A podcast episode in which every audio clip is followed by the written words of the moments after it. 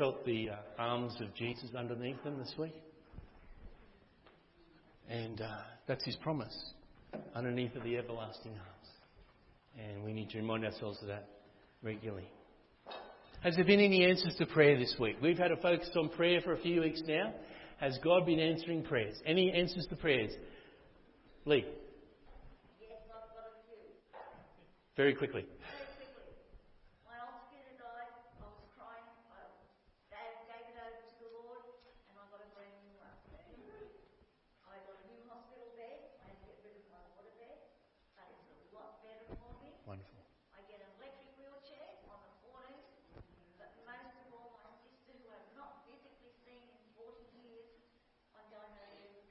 in Perth. So God's been answering prayer, and I'll just I'll just say that for the folk online. Lee is praising God because uh, her old scooter broke. Her new she's given a new scooter. She's getting an electric wheelchair. She's got a new bed, and she's going to visit her sister that she hasn't seen for 40 years, and she lives in Perth. That's exciting news. That's how God works. Anyone else with answers to prayer? Leanne.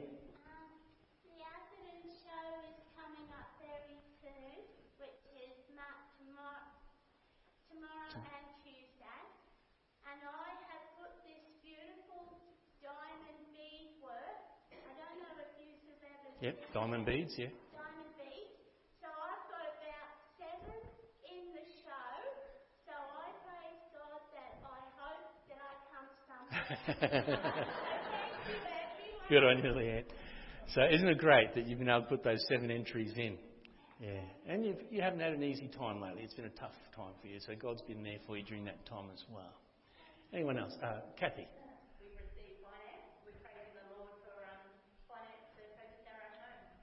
Good.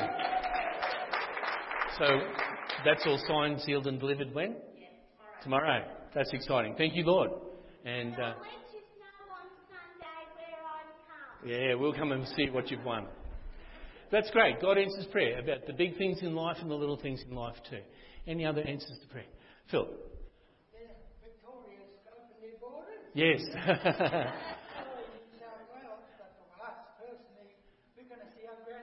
Yes, yes, yeah. Wow.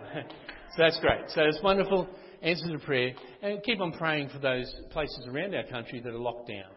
Uh, it's caused so much difficulty in people's lives. And keep on praying that, um, that God will resolve this situation quickly. But we can praise God for that. We can praise God for Fred and Dell uh, Whiting. And uh, I sent out this, this uh, text this week. Let me see if I can read it quickly. Dell writes, Hello, dear praying friends. Today is special. This was Thursday, I think.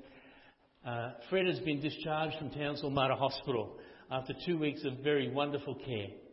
We both want to thank you immensely for praying us through the surgery on the 11th and then the two dramas a week later with the collapsed lung and the severe nosebleed. On the whole, we have sailed through the rough waters with our good shepherd at the helm. We will stay here across the road from the hospital for a couple more days, then head back to the Tablelands on the weekend. Looking forward to being back in familiar surrounds. Love to you all, Dell and Fred. Isn't that an answer to prayer? You know, to have three quarters of your lung removed and three weeks later be home. That is wonderful news. So we praise God for that. And I did have a note here to pray about the RI coordinator. So uh, let's spend some time praying before we come to God's Word. Father, we've had a, a, clear focus on prayer over recent weeks. It's been a reminder, it's been a kick in the backside for some of us who haven't prayed uh, for a long time to connect with you in that personal, intimate way. Thank you, Father, for answers to prayer. Thank you that you're a faithful God. Uh, it help, prayer really helps us to draw close to you to discover your mind and your will. And as we put uh, life's issues before you, Father, you give us your insight into those issues and we can trust you for the outcomes. And that has been obvious, Lord, with the folk that have shared this morning and, and the people we've been praying for. Father, we praise you for that. Lord, we look forward to hearing more of what you're doing as, we, as, as we've kick-started, as it were, this attitude of prayer in our lives individually and as a church. And we pray, Lord, in the days ahead, we'll see more and more of your activity in our lives and in the life of our community. Father, we do thank you for Fred and Dell's news. And we pray that as he comes home, you'll give him wisdom to know what his limits are as he heals and regains his strength. We pray for them, Lord, that it'll be a, a good settling in, that he'll continue to recover well. And Lord, we do thank you too for the uh, wonderful opportunity that we have of taking religious instruction into the schools. It is still a, a, a, a, law in our state that that is available to willing volunteers. And so we pray for volunteers, Lord, for the, the uh, classes that haven't yet got teachers. Lord, we pray that you'll raise up those that have got a willingness to go and to use the Bible based materials to teach young hearts about the love of God for them. Lord, we pray that you'll raise up a person who's gifted and skilled and passionate uh, about religious instruction to take on the role of RI coordinator in the coming days. Lord, you've already got somebody in mind, no doubt. You'll tap them on the shoulder and they'll hear from your Spirit and respond in obedience to your call. We pray that this uh, vital ministry will continue in the churches here on the Tablelands, particularly in the Atherton cluster. And we ask this that your name be glorified and honoured. Lord, we pray too that as we open your word and the Psalms speak to us once again, motivate us to serve you wholeheartedly, we pray. In Jesus' name. Amen. Amen. So if you have your Bibles there, I'm just going to switch over, guys. How's that? We good? Good. Thank you. Uh, Psalm 139 is where I'm preaching from. How's that going? The main reason for the microphone is so that people online can hear, but we've got a bit of echo down here. So we'll see what we can do. Hey? Last week, this week, and next week, we're looking at the overall theme of faith filled prayer. And that will come out throughout the rest of the year too, but in particular, these three passages following on from the previous three weeks about prayer. And this morning, I want to look at a prayer that uh, David prayed, and you probably know it very well. Search me, O God. You know that prayer? Well, it's in Psalm 139. We're going to get there this morning. But before we do that, I want to refer back to a passage in Romans, Romans chapter 8, where Paul wrote these words. We went through Romans uh, over the last four years. We journeyed through Romans at different stages, and this is one of the significant passages for me. Romans chapter 8, verses 35 to 39, and Paul writes this Who shall separate us from the love of Christ? What's the answer? No one. No one. He asks lots of questions like that. The answer is no one. Shall trouble or hardship or persecution or famine or nakedness or danger or sword separate us from the love of Christ? What's the answer? As it is written, for your sake we face death all day long. We are considered as we are considered as sheep to be slaughtered. No, in all these things we are more than conquerors through him who loved us. For I am convinced that neither death nor life, neither angels nor demons, neither the present nor the future, nor any powers, neither height nor depth, nor anything else in all creation will be able to separate us from the love of God that is in Christ Jesus our Lord. And then he took a breath. I think he took a breath to, under his breath, yell out, Amen to what I've just written. Do you believe it?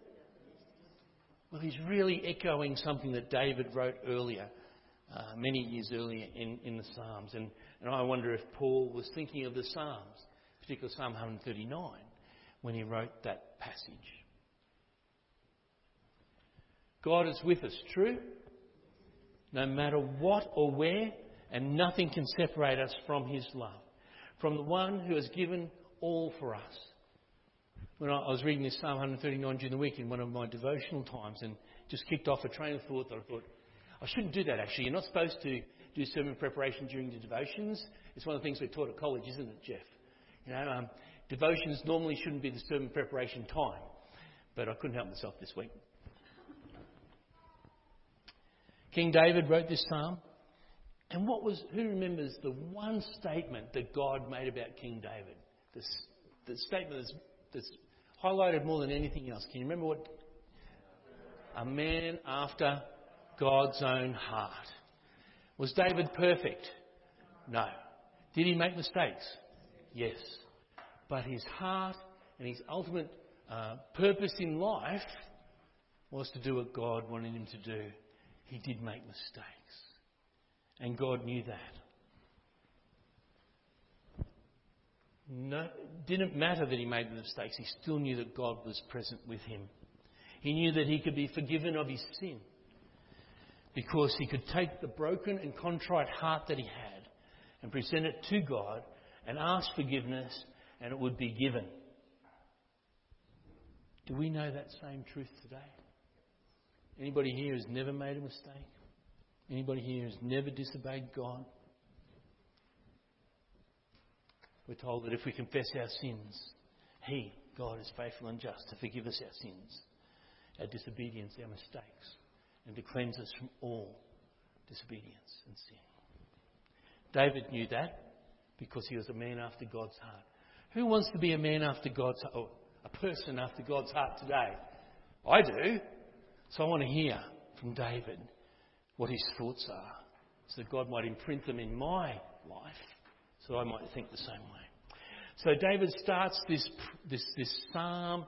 It's sort of like a, a song, a psalm of praise. He starts it with these words in verses 1 to 6. O Lord, you have searched me and you know me. You know when I sit down and when I rise. You perceive my thoughts from afar. In fact, he's saying, You know what I think every moment of every day. You discern my going out and my lying down. You are familiar with all my ways. This is David, a man after God's own heart. God, he knew what God knew about him. Verse 4 Before a word is on my tongue, you know it completely, O Lord. You hem me in behind and before. You have laid your hand upon me. Such knowledge is too wonderful for me, too lofty for me to attain. When it says you hem me, that, that's, a, a term of security or safety. You know, your, your protection is behind me, your protection is in front of me, your, your arms are around me. It's what David's saying. You have laid your hand on me. You know, it's that, it's that comforting hand on a shoulder uh, or it's that comforting arm around the shoulders. That's what David's describing here. This is the relationship he had with the living God.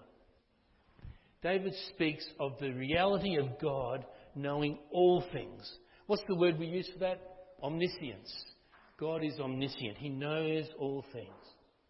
All that David thinks, all that David says, all that David does, God already knows. David realizes that God is always present with him. No matter where he is, no matter what he's doing, God is with him. God protects him. God is his hedge. God is his armour, both in front and rear. God holds him in his hand. David knows that God knows more about himself than David knows about himself. He says that God has searched him and known him completely. That's the God we know. All that we get to know for our whole lives is we don't know God completely, do we? We get to know God for our whole life. And I wonder if Paul was thinking about that when he wrote those, that letter that we have in Romans 8. That this is a God who knows the end from the beginning. This is the God who, who knows the battle that's going on. This is the God that protects us. I wonder if David knew that from the Psalms. Uh, sorry, Paul knew that from the Psalms. So David continues on in this psalm in verse 7, and he says, Where can I go from your spirit? What's the answer? Nowhere. Where can I flee from your presence? What's the answer? Nowhere. If I go up to the heavens, you are there. If I make my bed in the depths, you are there. If I rise on the wings of the dawn, if I settle on the far side of the sea, even there your hand will guide me, your right hand will hold me fast. Isn't that comforting? Isn't that reassuring? Isn't that security that God will be there no matter where he goes, no matter where David goes? If I say, Surely the darkness will hide me and the light become night around me, even the darkness will not be dark to you. The night will shine like the day, for darkness is as light to you, David says. Nothing can separate us from God. Do you believe it? Even the tough times, even the illnesses, even the difficult times, even the, in the midst of the darkest night when we don't have any answers, God is still with us. What was David facing at this time? A lot of people believe that this psalm was written when his son Absalom was trying to kill him and steal the kingdom for himself. God held David in the palm of his hand. He was God's chosen person. I don't know if there's been lives, times in your life when you've sensed the, the arm of God wrapped around you. It could have been um, people who are God's representatives being, being there for you in difficult times. There's a book that I read many years ago by uh, Richard Wurmbrand. Any, anybody ever read that, Tortured for Christ? It's a powerful story, isn't it? It was when communism came into being in Eastern Europe, and um, he refused to renounce his faith in Jesus Christ, and because of that, he was thrown into prison. He was beaten, he was tortured repeatedly, he was uh, separated from his family, but he never gave up on God. Finally, they released him, and his family came and brought him home. And when the Iron Curtain fell, he and his family praised God. Was God with him in the prison? Yes, he was. Was it a wonderful holiday in the prison? No, it wasn't. But God was there with him. And just as we heard some weeks ago, I have no doubt that the, the, the Christ angels were there strengthening, strengthening him through that difficult time. Have you ever wondered at the enormity that God knows my very thoughts or my words before they say them? That just is a mind boggler for me. But the worst part about it is, I often think that God winces or he cringes when I say the wrong words, or I think the wrong things, or I do the wrong actions. And yet, his promise is that he will still be there with me. He will forgive. And as we talked about, as we sung about earlier, we can only bow before the throne of grace and worship my Lord and my God, even though God knows all about us. David goes on to state that he has been formed by God in verses 13 through 16. This is what it says For you created my innermost being, you knit me together in my mother's womb. I praise you because I am fearfully and wonderfully made. Your works are wonderful. I know that full well. My frame was not hidden from you when I was made in the secret place, when I was woven together in the depths of the earth. Your eyes saw my unformed body. All the days ordained for me were written in your book before one of them came to be. And that's why it's so important, isn't it, Carol? That this is the way that God has made us. How do we live out the life that God has made for us? The uh, flip side of the petition that Carol is talking about is the call for greater funding for palliative care. That dignity, that, that, that, uh, that uh, peace, that uh, painless uh, time towards the end of someone's life. The, the funding is just not there for that at the moment. But I believe by petitioning and praying, God can change that. There's another, there's another um, concern I have, and I don't know. Yeah, I put a, uh, a picture up there of George Christensen's site. Some of you may be aware of that. Children born alive. A number of children that are aborted. I think it was 250 or so in Queensland. Last year, actually born alive after the abortion. And sadly, they were left to die. There's no law that says that they need to be kept alive. And so George Christensen, one of the MPs, has a petition and is putting a bill forward to Queensland Government that if you want to find out more about that, talk to me. But it's based on this, isn't it? It's based on the fact that we are fearfully and wonderfully made. And God knows us from that moment of inception to when we die. I uh, struggle in that I saw a news article this week about this wonderful new machine uh, for IVF uh, process that was donated to, um, to the hospital recently up here and it actually is very graphical. You can see the uh, sperm um, uh, impregnating the egg and, and the beginning of life. And in fact, the news article said you can see the beginning of life. That's what they said. Now, not that you believe everything on the news, but this is what people are thinking. We want this to happen because we want life, but at the other end of the scale, we're so willing to dispose of life. Why is that so? Because most of those people do not know the one true God. They do not know the love of God in their lives. They do not know the value that God has on life.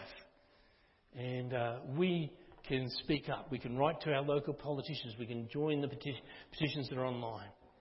Because this is how God wants us to think.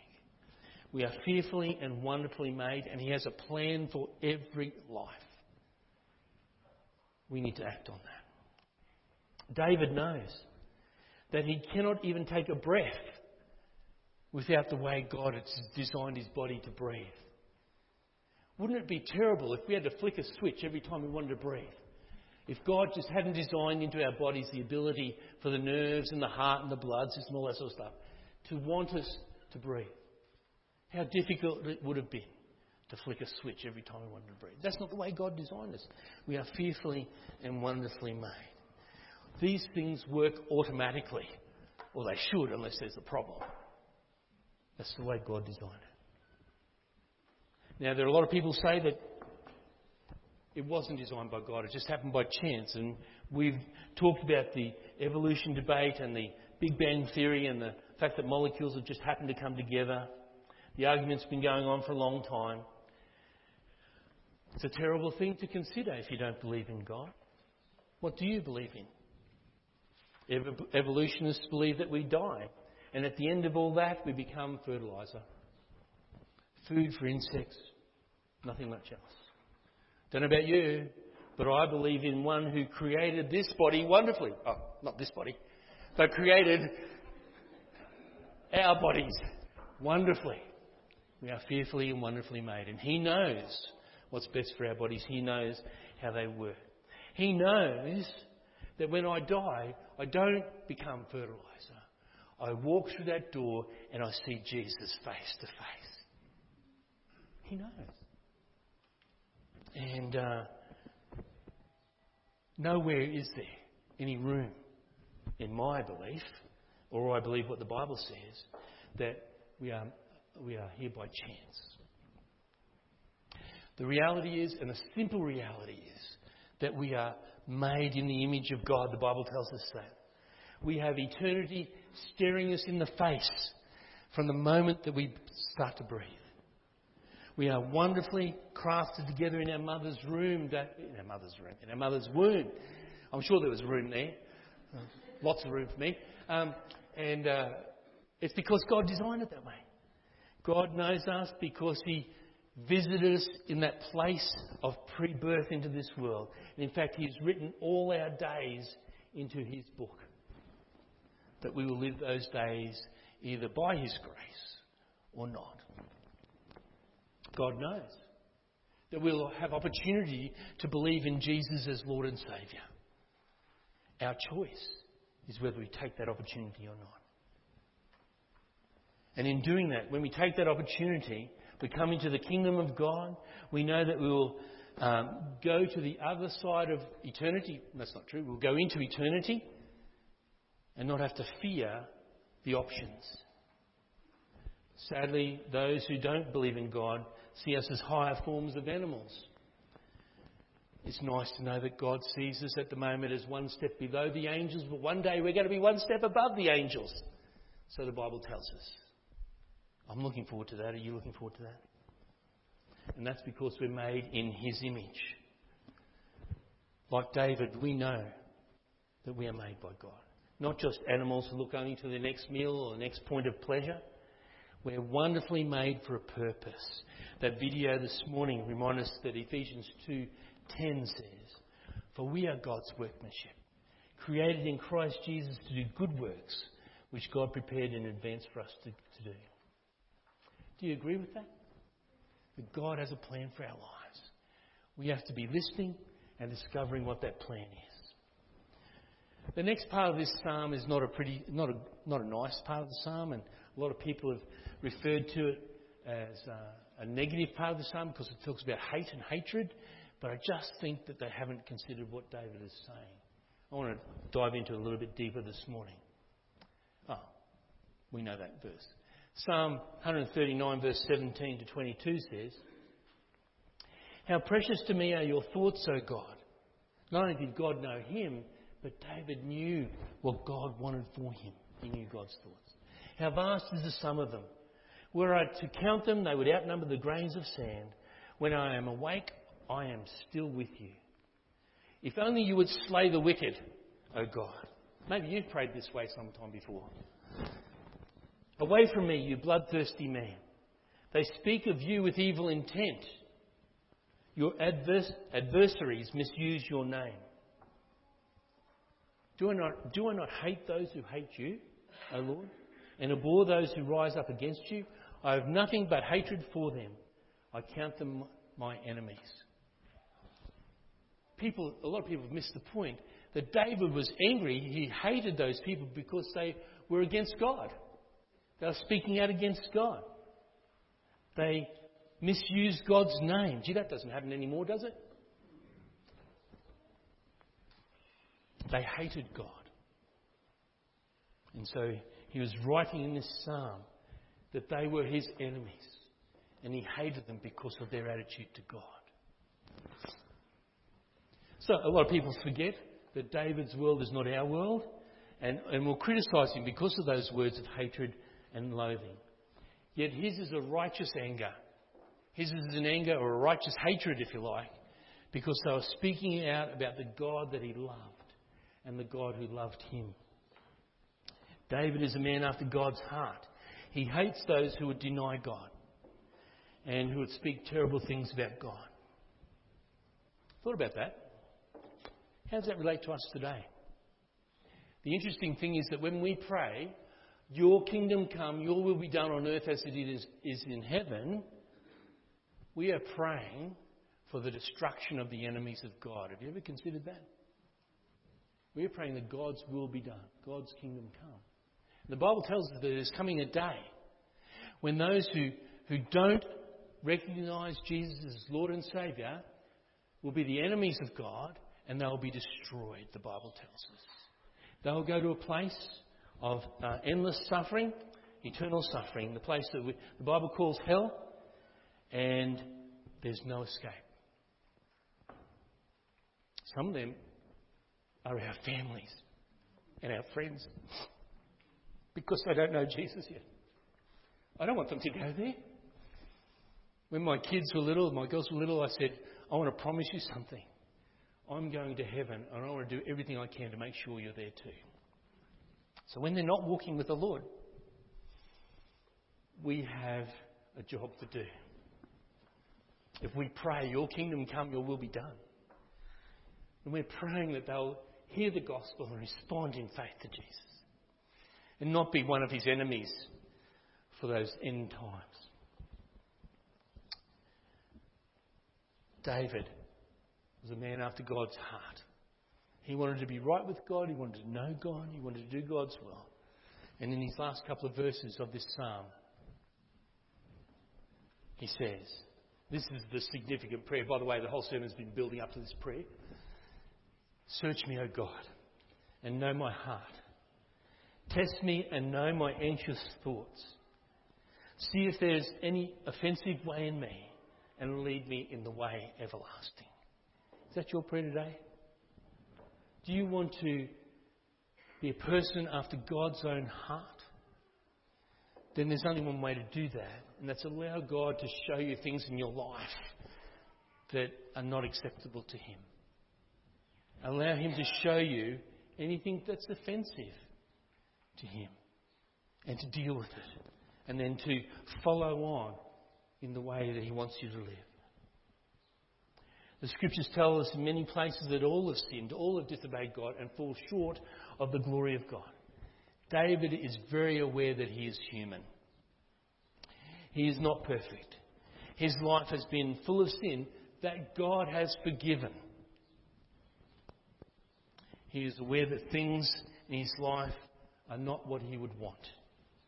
And now he asks God to cleanse him from all wrong and to help him to live in the presence of his God forever. I pray that that might be our prayer. There's a lesson that we need to learn. First of all, none of us is perfect.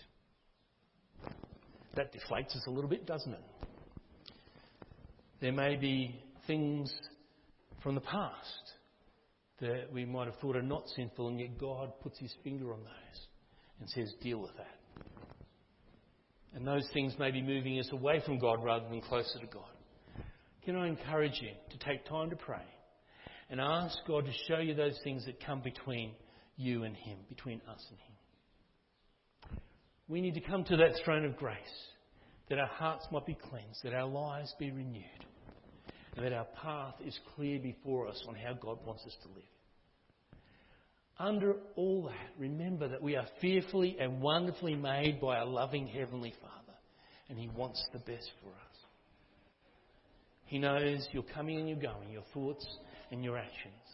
And Jesus wants to heal your soul, cleanse your soul from any sin or disobedience from the past, and walk with you by His Spirit into the rest of eternity. If you think there's anything that's hindering you from, from walking with Jesus, then now's the time to put that right with Him. As the music team comes uh, and we close our service, we're going to sing a song uh, that reminds us that God knows all, and we can praise Him because of that. But He wants us to deal with those things that are preventing us from knowing Him fully. Ah, during this song, we will take up our offering. Thank you.